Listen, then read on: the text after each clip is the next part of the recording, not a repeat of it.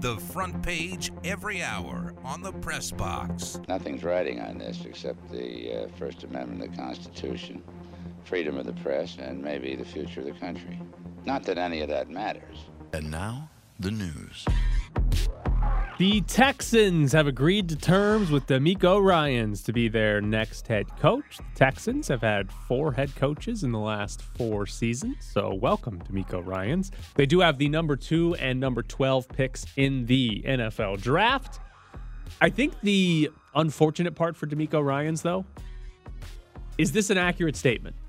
DeMeco Ryans' head coaching or first head coaching tenure will judge it as a success or a failure solely based off how good the rookie quarterback is they draft this year. I think that's fair. We've talked about how important quarterbacks are, and if they they're going to take one, right? They're going to take Right. one of these two guys, and if he's a complete bust, that's not a good thing for DeMeco Ryan.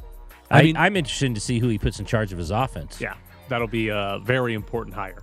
I, it's, I guess there's a there's a possibility that the quarterback is just sort of okay, but he coaches up a great defense, and it's like, oh, they give up 18 points a game. They're the number five defense in the league, and their quarterback, they're like the Steelers or something.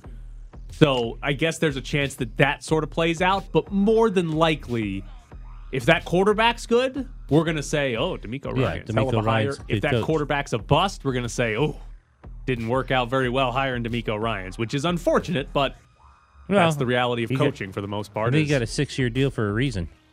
Will, it- They will change coaches all the time. At least he's going to get a lot of money out of Didn't this. Lovie Smith get like a four-year deal? Yeah. And they yeah, said, he "Ah." wanted his whole. He was like, "No, you're gonna pay me." Oh, it's not But- to it's not to say they wouldn't fire him, but if I mean he was smart to get it so he can just get more money. Can you imagine if they fired DeMeco Ryan's after one season? Yeah, like they have a track record. I was just gonna say, it's the Rex Ryan special.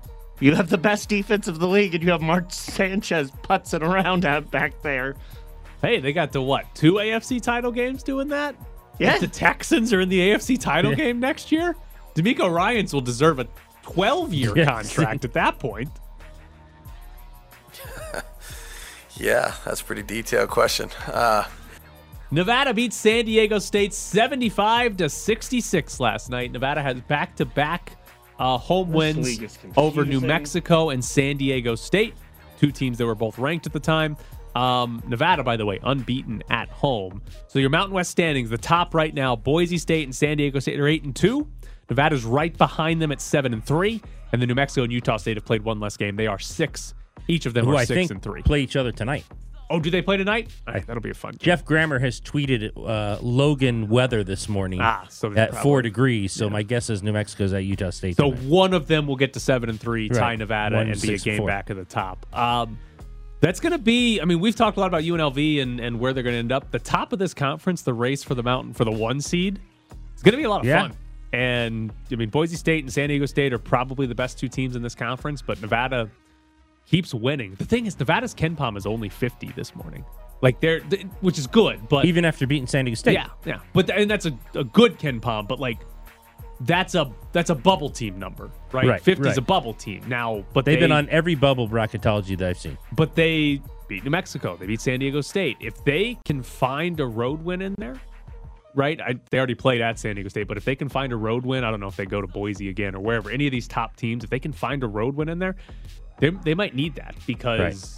Right. Last night's win was huge. I think San Diego State's still high enough that that's still considered quad one, but their Nevada's metrics aren't great, but their record is, and they're going to be in this race and presumably in this race until the end of the season. Like, there's a chance UNLV might be able to play spoiler and take away the Mountain West crown on the final day of the regular season against Nevada, which would be fun. Boise wins Friday in San Diego.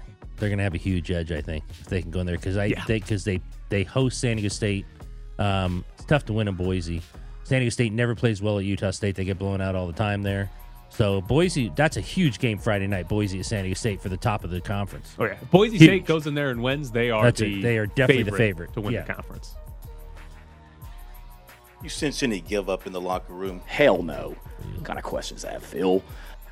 Alabama beat Vanderbilt 101 to 44 yesterday. That, that's a conference game. That is not scheduling Life Pacific. That's an SEC game that ended 101 to 44. Alabama not happy about getting blown out against Oklahoma the game no, before. No, and they got they got blown out by like 16, Yeah. and then they decided, all right, Vandy, Yeah. we're beating you by 60 Exactly. tonight. Uh, here's your three point shooting from the game. Vandy shot three of 30. Jesus. Completely dead serious. You give me 30 shots in a college basketball game, I'm making three. I might not be getting back on defense, but I'm making three out of 33s. It's ten, that's 10%. Yeah. Meanwhile, Alabama was 19 of 41. Yeah. Alabama shot 50% and shot 11 more of them. That's an insane beatdown in a conference game. 30 for 3 for 30. That's that is so bad. As much as I've like criticized UNLV coaches in the past for not getting enough three point shooting, Kevin Kruger hasn't gotten much. I don't think they've ever had a three for thirty game. Like they've had some Oh, games where they didn't. They've had some games where they didn't No. make many, but it's because they only They've shot never like shot twelve or thirteen. But three for thirty is just horrific. Yeah, it's a good question. All right, we had a good question on the show yesterday. Are they wearing helmets during the Pro Bowl? And what would Derek Carr wear? Paul Gutierrez reported yesterday that they would not be wearing helmets during the flag football Pro Bowl. So he doesn't have to wear a Raider helmet. Does not. You can get away with the, the blank shirt or the NFL Shield shirt or the maybe there's a Raiders logo on the sleeve. Did you see the Raiders tweeted out? Congratulations to Derek yeah. Carr. It was I mean they and they also had a release on it.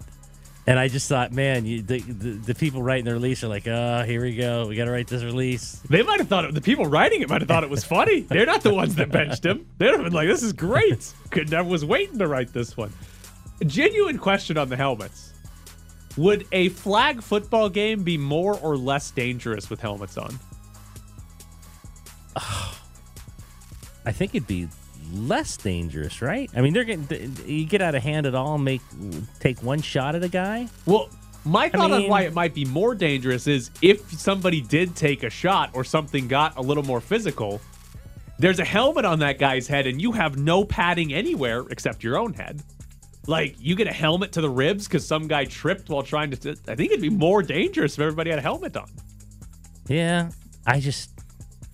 I mean, I'm glad they're not wearing helmets. I think that would look silly. It would. It would It look would very look funny. absolutely silly. I mean, you also have just created a handle on the front of someone's face to grab. to grab instead of the flag, you're grabbing the helmet. Ah, sorry, I meant to grab the flag, but I'm so used to, you know.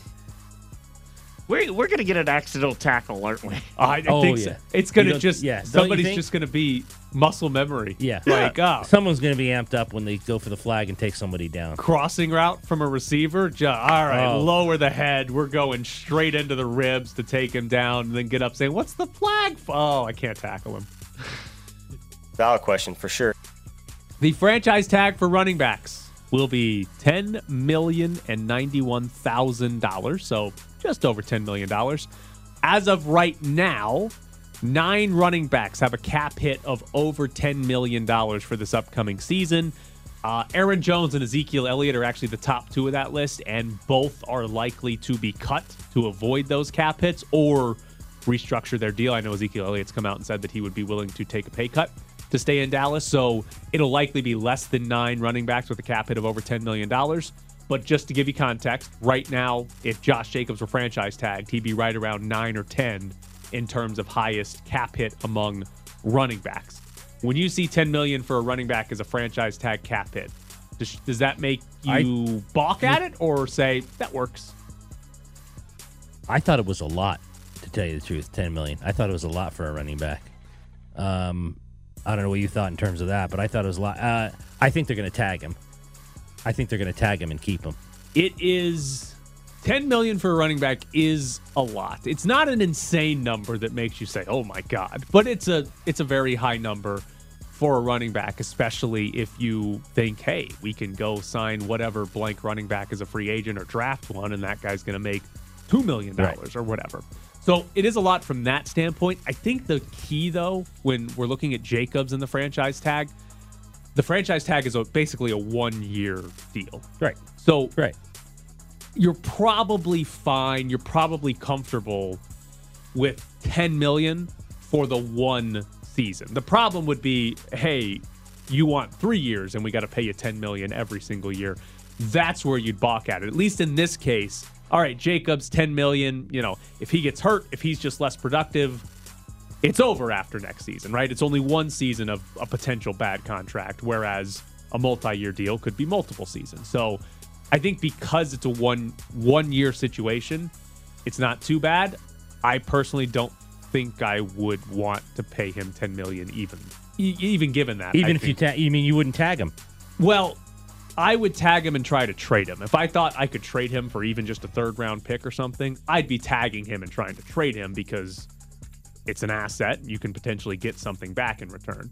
But if it was, hey, he's got to be on your team if you tag him, I might I might not do it. I'd probably You say might walk away from him. I might say, hey, we got some other holes, and you had a great season. It didn't really mean much to our win loss record because we didn't Went make six the and 11. Yeah, so you're good, but we got other places to fill, and spending 10 million at the running back spot's not the best way to do that. You just get 16 more million dollars and you're going to use 10 of it on a running back when you can just you could find a running back. You might have one on the roster. Well, we don't know. we they don't never know. gave him any carries. Did he True. really only get like 16 carries? this Yeah, entire something, it was something crazy like that. Zamir White didn't get used. You got to be kidding me, Derek.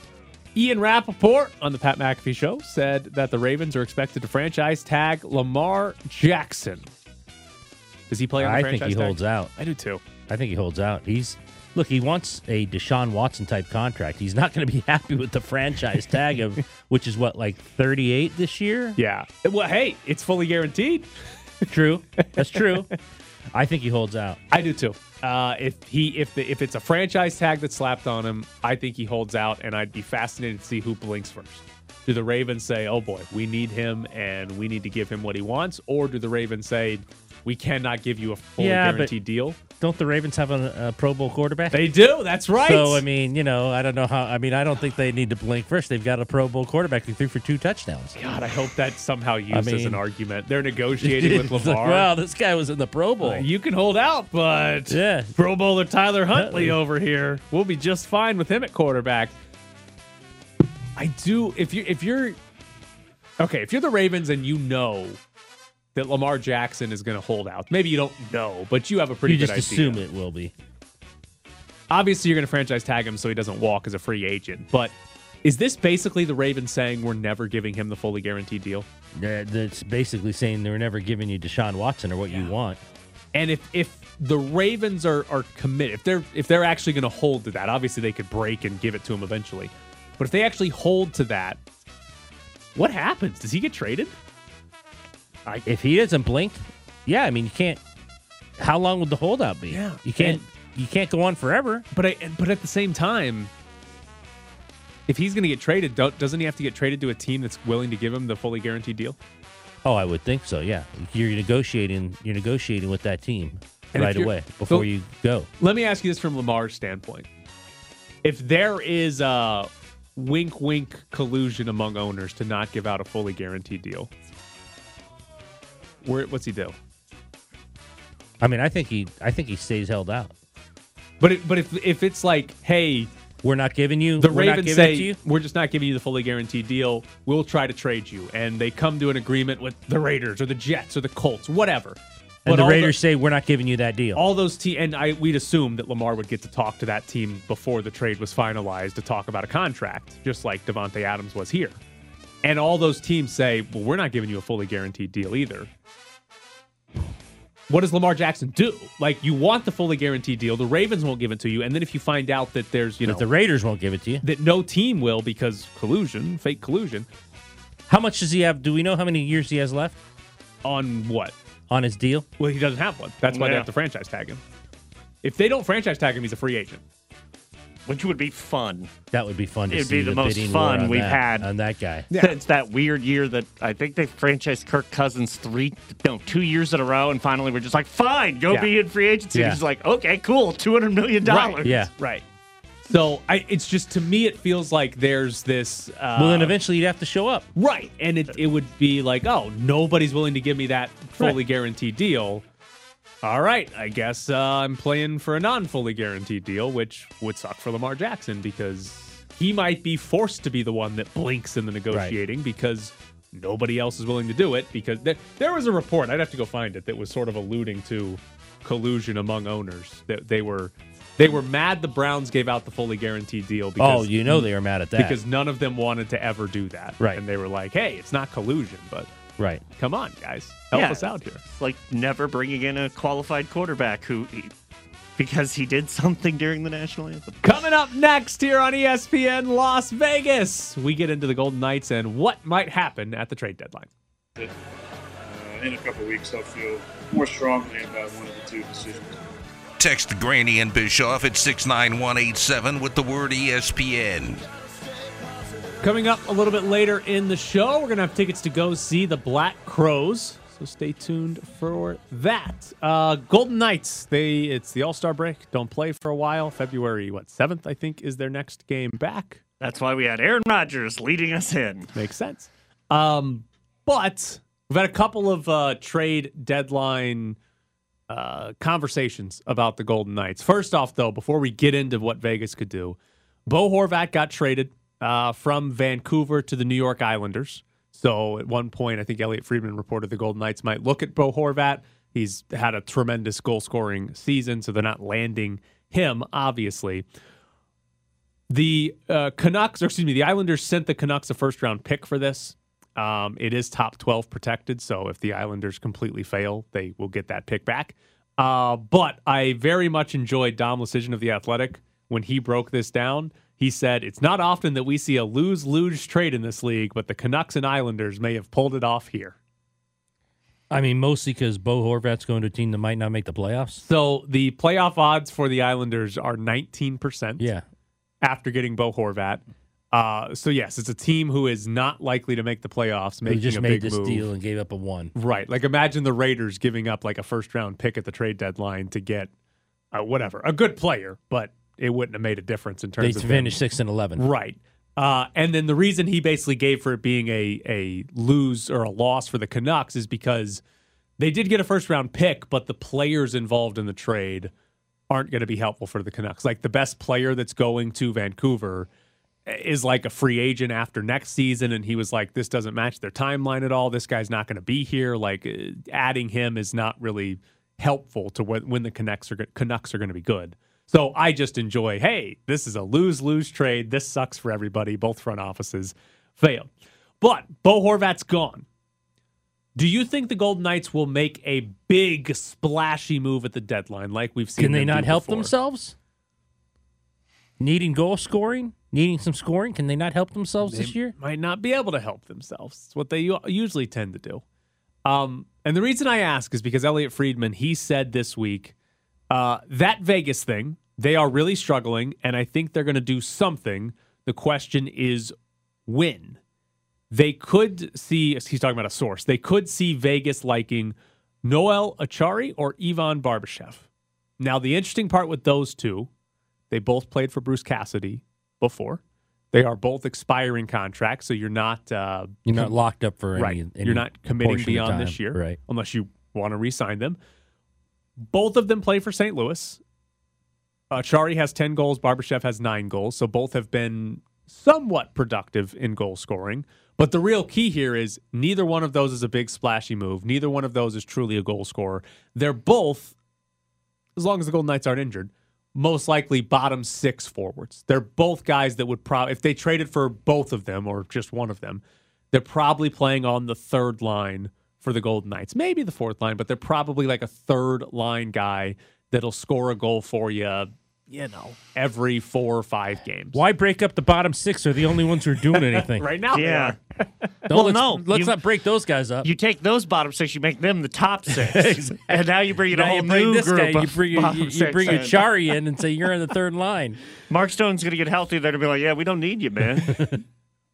So, would adding a bottom six forward or two, I mean, would that be a would that is that something the Golden Knights should do given where they're at and given what their team looks like at the moment?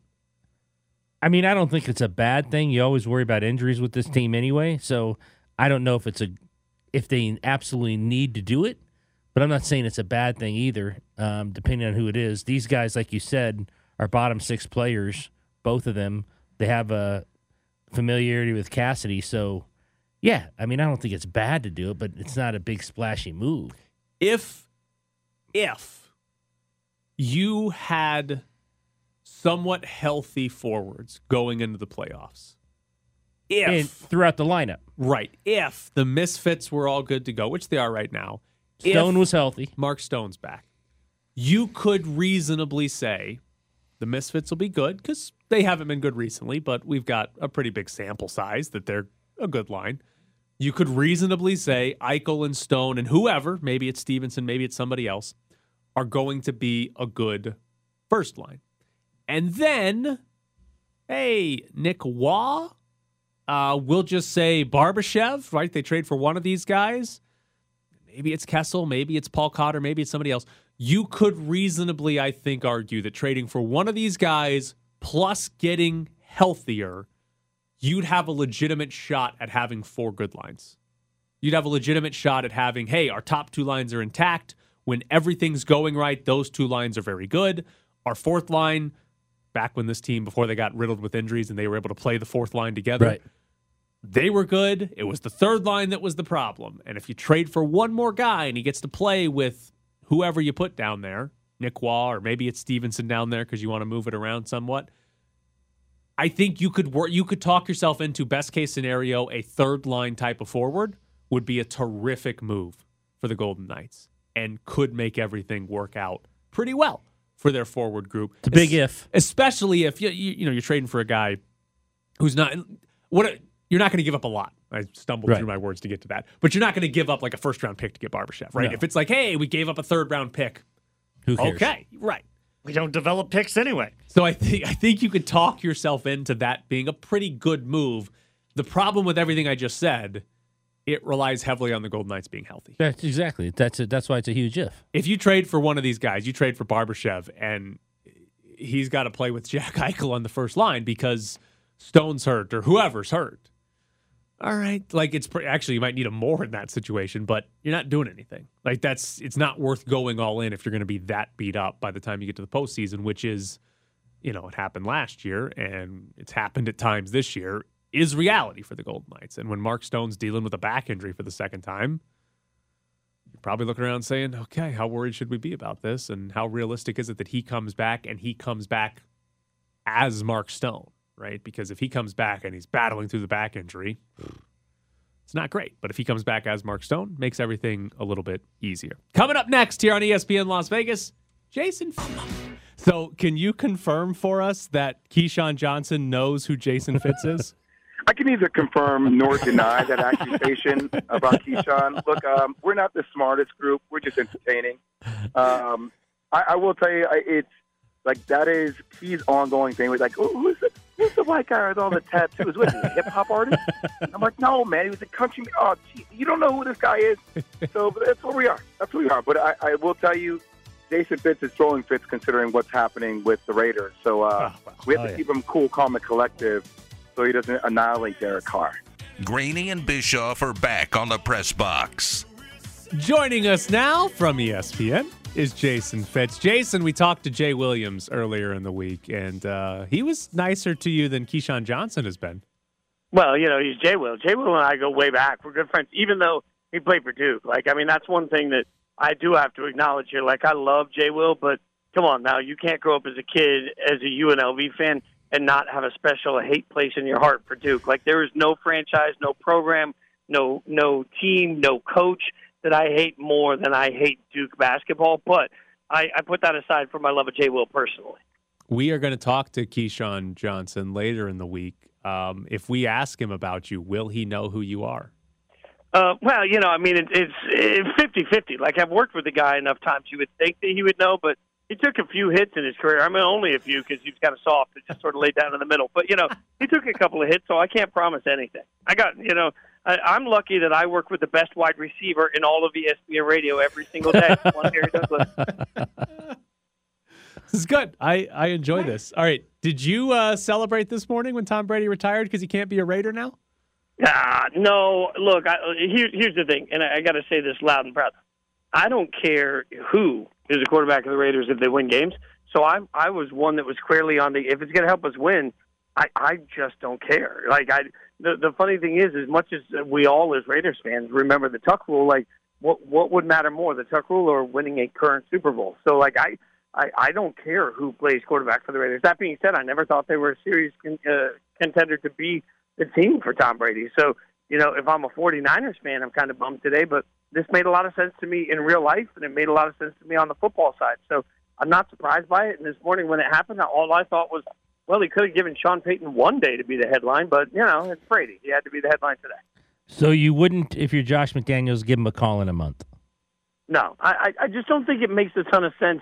If you're Josh McDaniels, the sales pitch to Mark Davis could not have been, let's go in on Brady for a year and then just see what happens. Like there has to be, and, and that wouldn't match anything totally from Ziegler either. I think I think their sales pitch the entire time, the only sales pitch that they can have as a tandem is, hey, it takes a second to build all this together, and if we're going to compete with Mahomes, like you're watching Pogo Stick Patty jump around while he makes all of these throws on a year that was supposed to be the down year for Kansas City, and they're in the Super Bowl. Your only sales pitch can be, let us develop some guy that we think can be uh, the next Patrick Mahomes, and we could be competitive, one of the best quarterbacks in the AFC. That's your, your only sales pitch right now to keep your job. It's not bringing Brady with a bad defense and win nine games.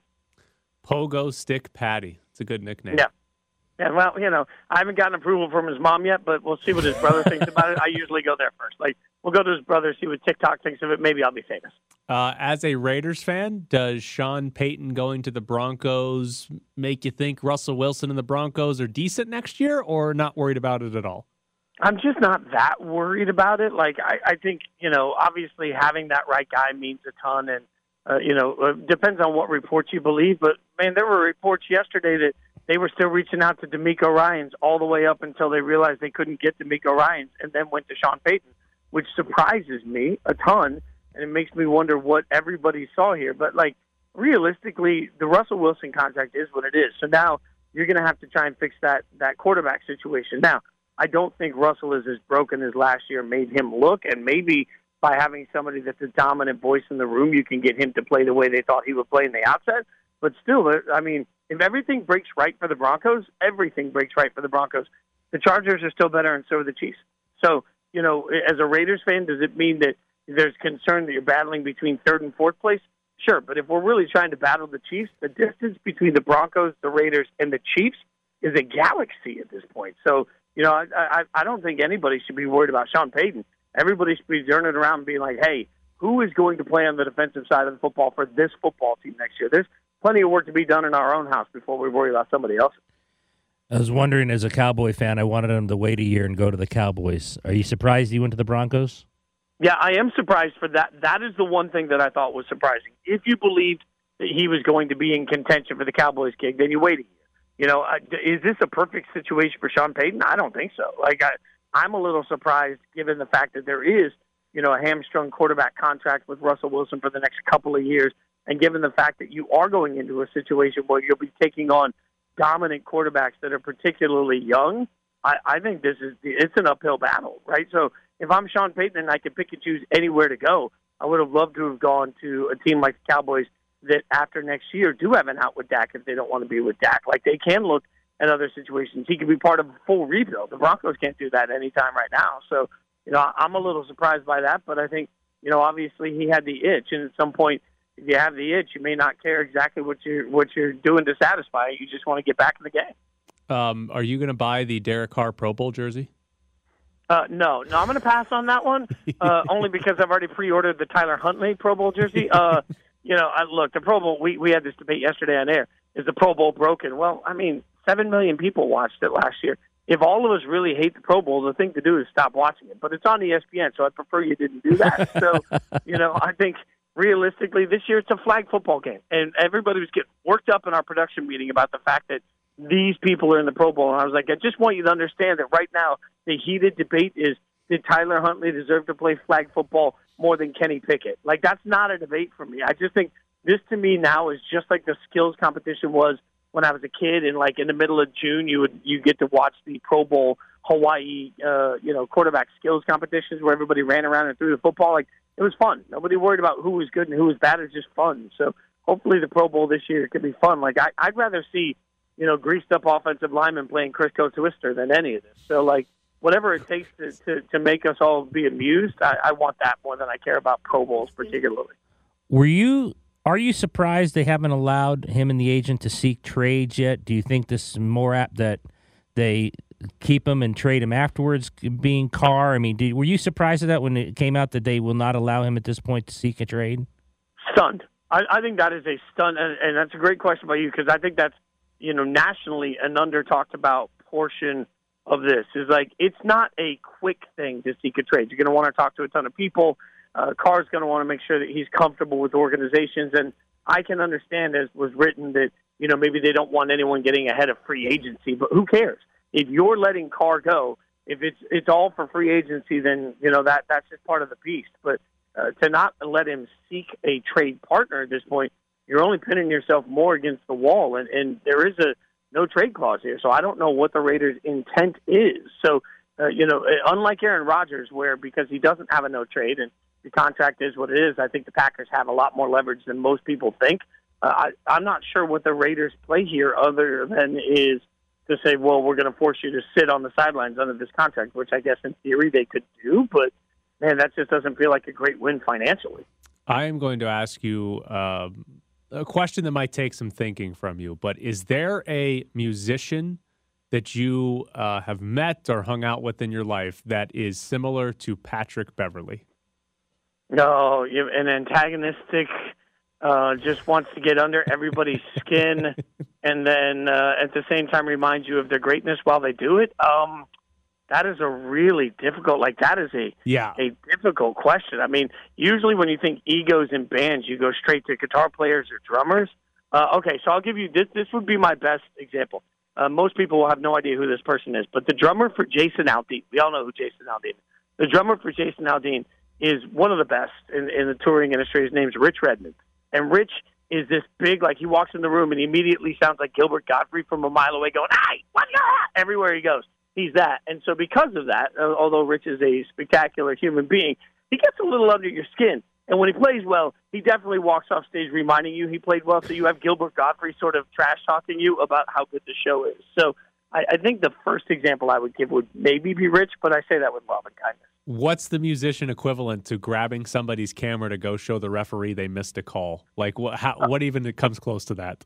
Okay, so the only thing I would say there is like you know when I was uh, when I was with the band uh, because I was a musical director, I had a microphone in front of me to sing, but I had a foot switch. So if I stepped on the switch, I could actually talk to the band members in a way nobody could hear because you were all wearing those molded in-ear monitors, right? So um, I would always call out like if if you know the lead singer wanted to skip a song.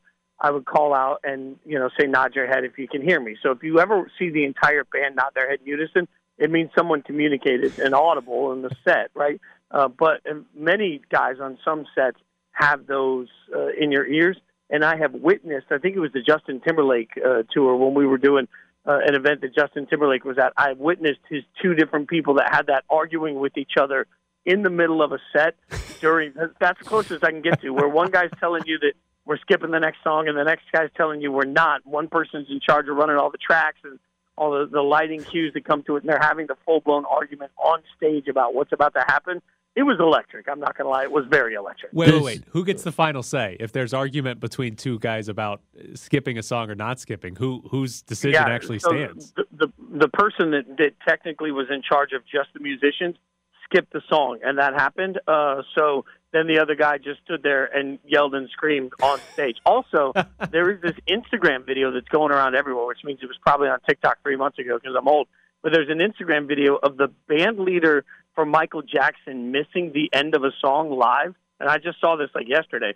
Missed the song, end of the song live, so the band is vamping, and Michael is obviously upset. So while he's doing his little ad libs over the vamp, he's ad libbing the name, ad libbing the, the name of the guy, Billy, and he's like, "What you gonna do now for a living, Billy? You got fired, Billy." He fired his band leader on stage in the middle of the song for missing the cue. That's pretty strong too.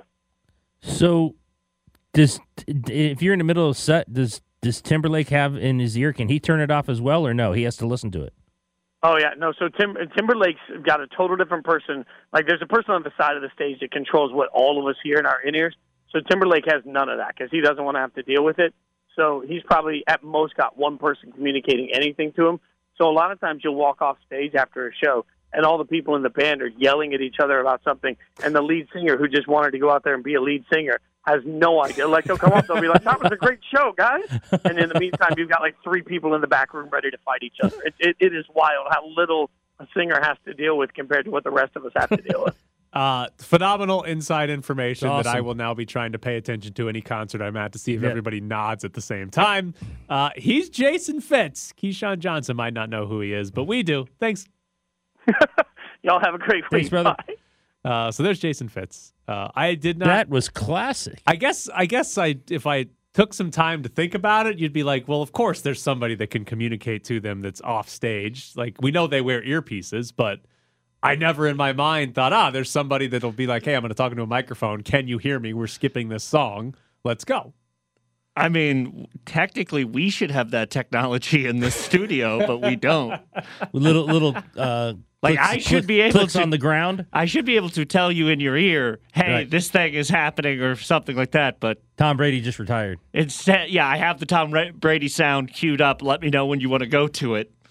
Instead, I just say, let's do some planning on the air and say, just say it into the mic, Jared, because Yeah, I don't know, I don't know what you're trying to tell me or communicate. Let's Like just I'm just it. mouthing words at Tyler, and he's just staring at me like, "Coin." I am not What? a good lip reader, not good at it at all, which is not ideal for these uh, situations. But now we got tickets to give away or qualify you to win some tickets for the 20th annual Hall of Fame Players Party that's hosted by Warren Moon, Shannon Sharpe, Charles Woodson. It's Friday, February 3rd at Resorts World. We'll get you qualified right now for two tickets to go to the Hall of Fame Players Party. Again, Warren Moon, Shannon Sharpe, Charles Woodson, all there. 702 364 1100 is the phone number. Be caller number four right now at 702 364 1100. You'll get qualified to win for, to go to the an- 20th annual Hall of Fame Players Party.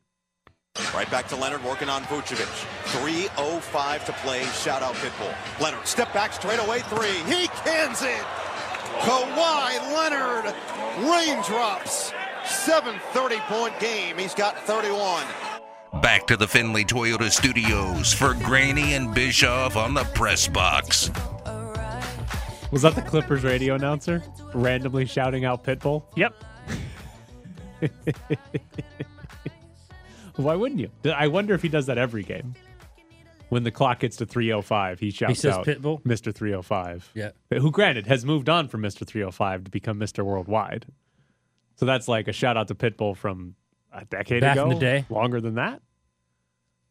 I just am shocked that. Uh, Hold on. I have another question, a behind the scenes question. Okay. Why do you have that? Why do I have that cut? Yeah. I wanted a Kawhi highlight, So and you just stumbled upon that? no, it said Kawhi Pitbull, and Oh, I went obviously yep, All Okay. let's let's listen to this. Okay. Because at the very least, it might have been a call where it's like, ah, I did it like a pit bull. Yeah, and I was like, no, no. Oh, this is better.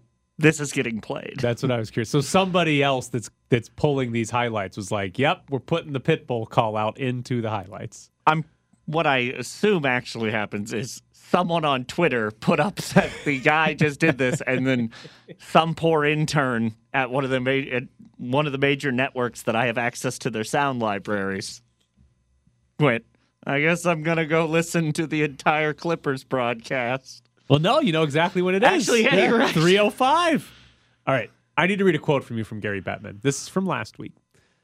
Gary Bettman said, Nobody tanks because we have a weighted lottery, talking about the NHL.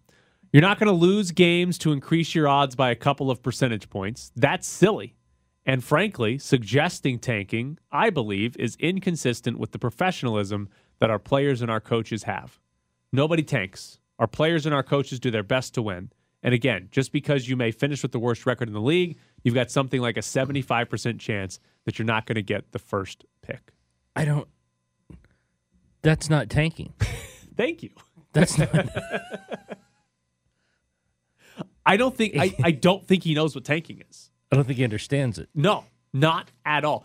I don't know why or how this argument continues to come up when people talk about tanking. Players don't tank. No. The players on the field or the court or the, Or the ice, ice. They No. are not going to say, "Oh, I won't try very hard tonight." Right.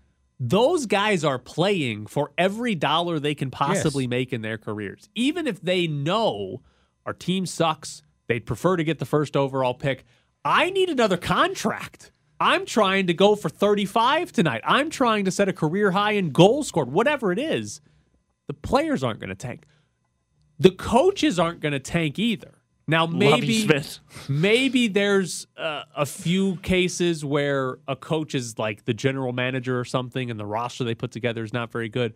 But 99% of the time the in-game coach, he's also coaching for his Right. next contract. He wants to win games. He no coach wants to be ah my football team went 0 and 16. Oh, my my hockey team won 15 games or something. Like nobody wants that as a coach. Tanking is at the front office level. Tanking is at the roster construction level. Tanking is the front office saying, we're not going to We're not going to put our best foot forward Right. to improve this team or to get this team better because we want to lose. Right. We're not going to sign these free agents or we're going to trade our best player because we're going to get back, you know, good assets for the future, right? That's what tanking is. And for Gary Bettman to be like, ah, it's silly. The coaches and players don't tank. Yes, we all know. No one was saying they were. That's not tanking. And then the other part of him saying, you're not going to lose games to increase your odds by a couple of percentage points. That's exactly what we're gonna do. That's what that's what front offices are doing. You can put in the lottery, but at the end of the day, the team with the worst record still has the best chance. Yeah, to the get best first chance to get the overall number one pick. pick. Freeze the envelope. Right. And as long as that's as long as that's the reality of it, teams are absolutely going to try to get the worst overall record because that's the whole the point of tanking is that you're trying to win in the future. Right. Which is why I've I've always been I always get annoyed at people who get mad at tanking. But you're act- you've always been pro tanking. Right, because if you if you're properly tanking, like there's a difference. Major League Baseball owners who refuse to spend money, that's not tanking. That's just being cheap. No, that's just John Fisher. right. The A's, they're they're just that's not tanking. no, no. That's just cheap. Yeah. But proper tanking, like we see in the NBA, and we see it a little less, but we see it in the NHL, and we do see it in baseball. Proper tanking is sitting down and saying, we cannot win the championship this year. We cannot win the championship next year. So, what is our plan to win the championship in three, four, or five years, or maybe even longer than that? How do we maximize our chances to win the title in the future? And I'm perfectly fine with that. Like, if you told me, hey, The we can't- Raiders. we can't win it this year. We're not catching Mahomes and the Chiefs. We're not even as good as the Chargers. We're not winning the Super Bowl in 2023. We're going to do everything we can to maximize our assets for 2024 or even 2025 because that's when we think we can build a Super Bowl contender. I'd say, thank you. That's a legitimate plan. Teams that are just like, ah, let's sign some free agents. Let's try to be a 500 or better team. Let's try to sneak into the playoffs. That's stupid. That's dumb. So people got to stop complaining about tanking. The way the way they complain about it is stupid. The main argument for me to complain about tanking is from a fan standpoint. Your team is going to suck for multiple years and it's absolutely no fun. Right? Oh, my team's the worst in the sport. That's a valid argument to be like, oh, we don't want the fans to be like, oh, they don't care about their teams. Right. But from a planning standpoint, tank away, go win me a championship, even if it's five years from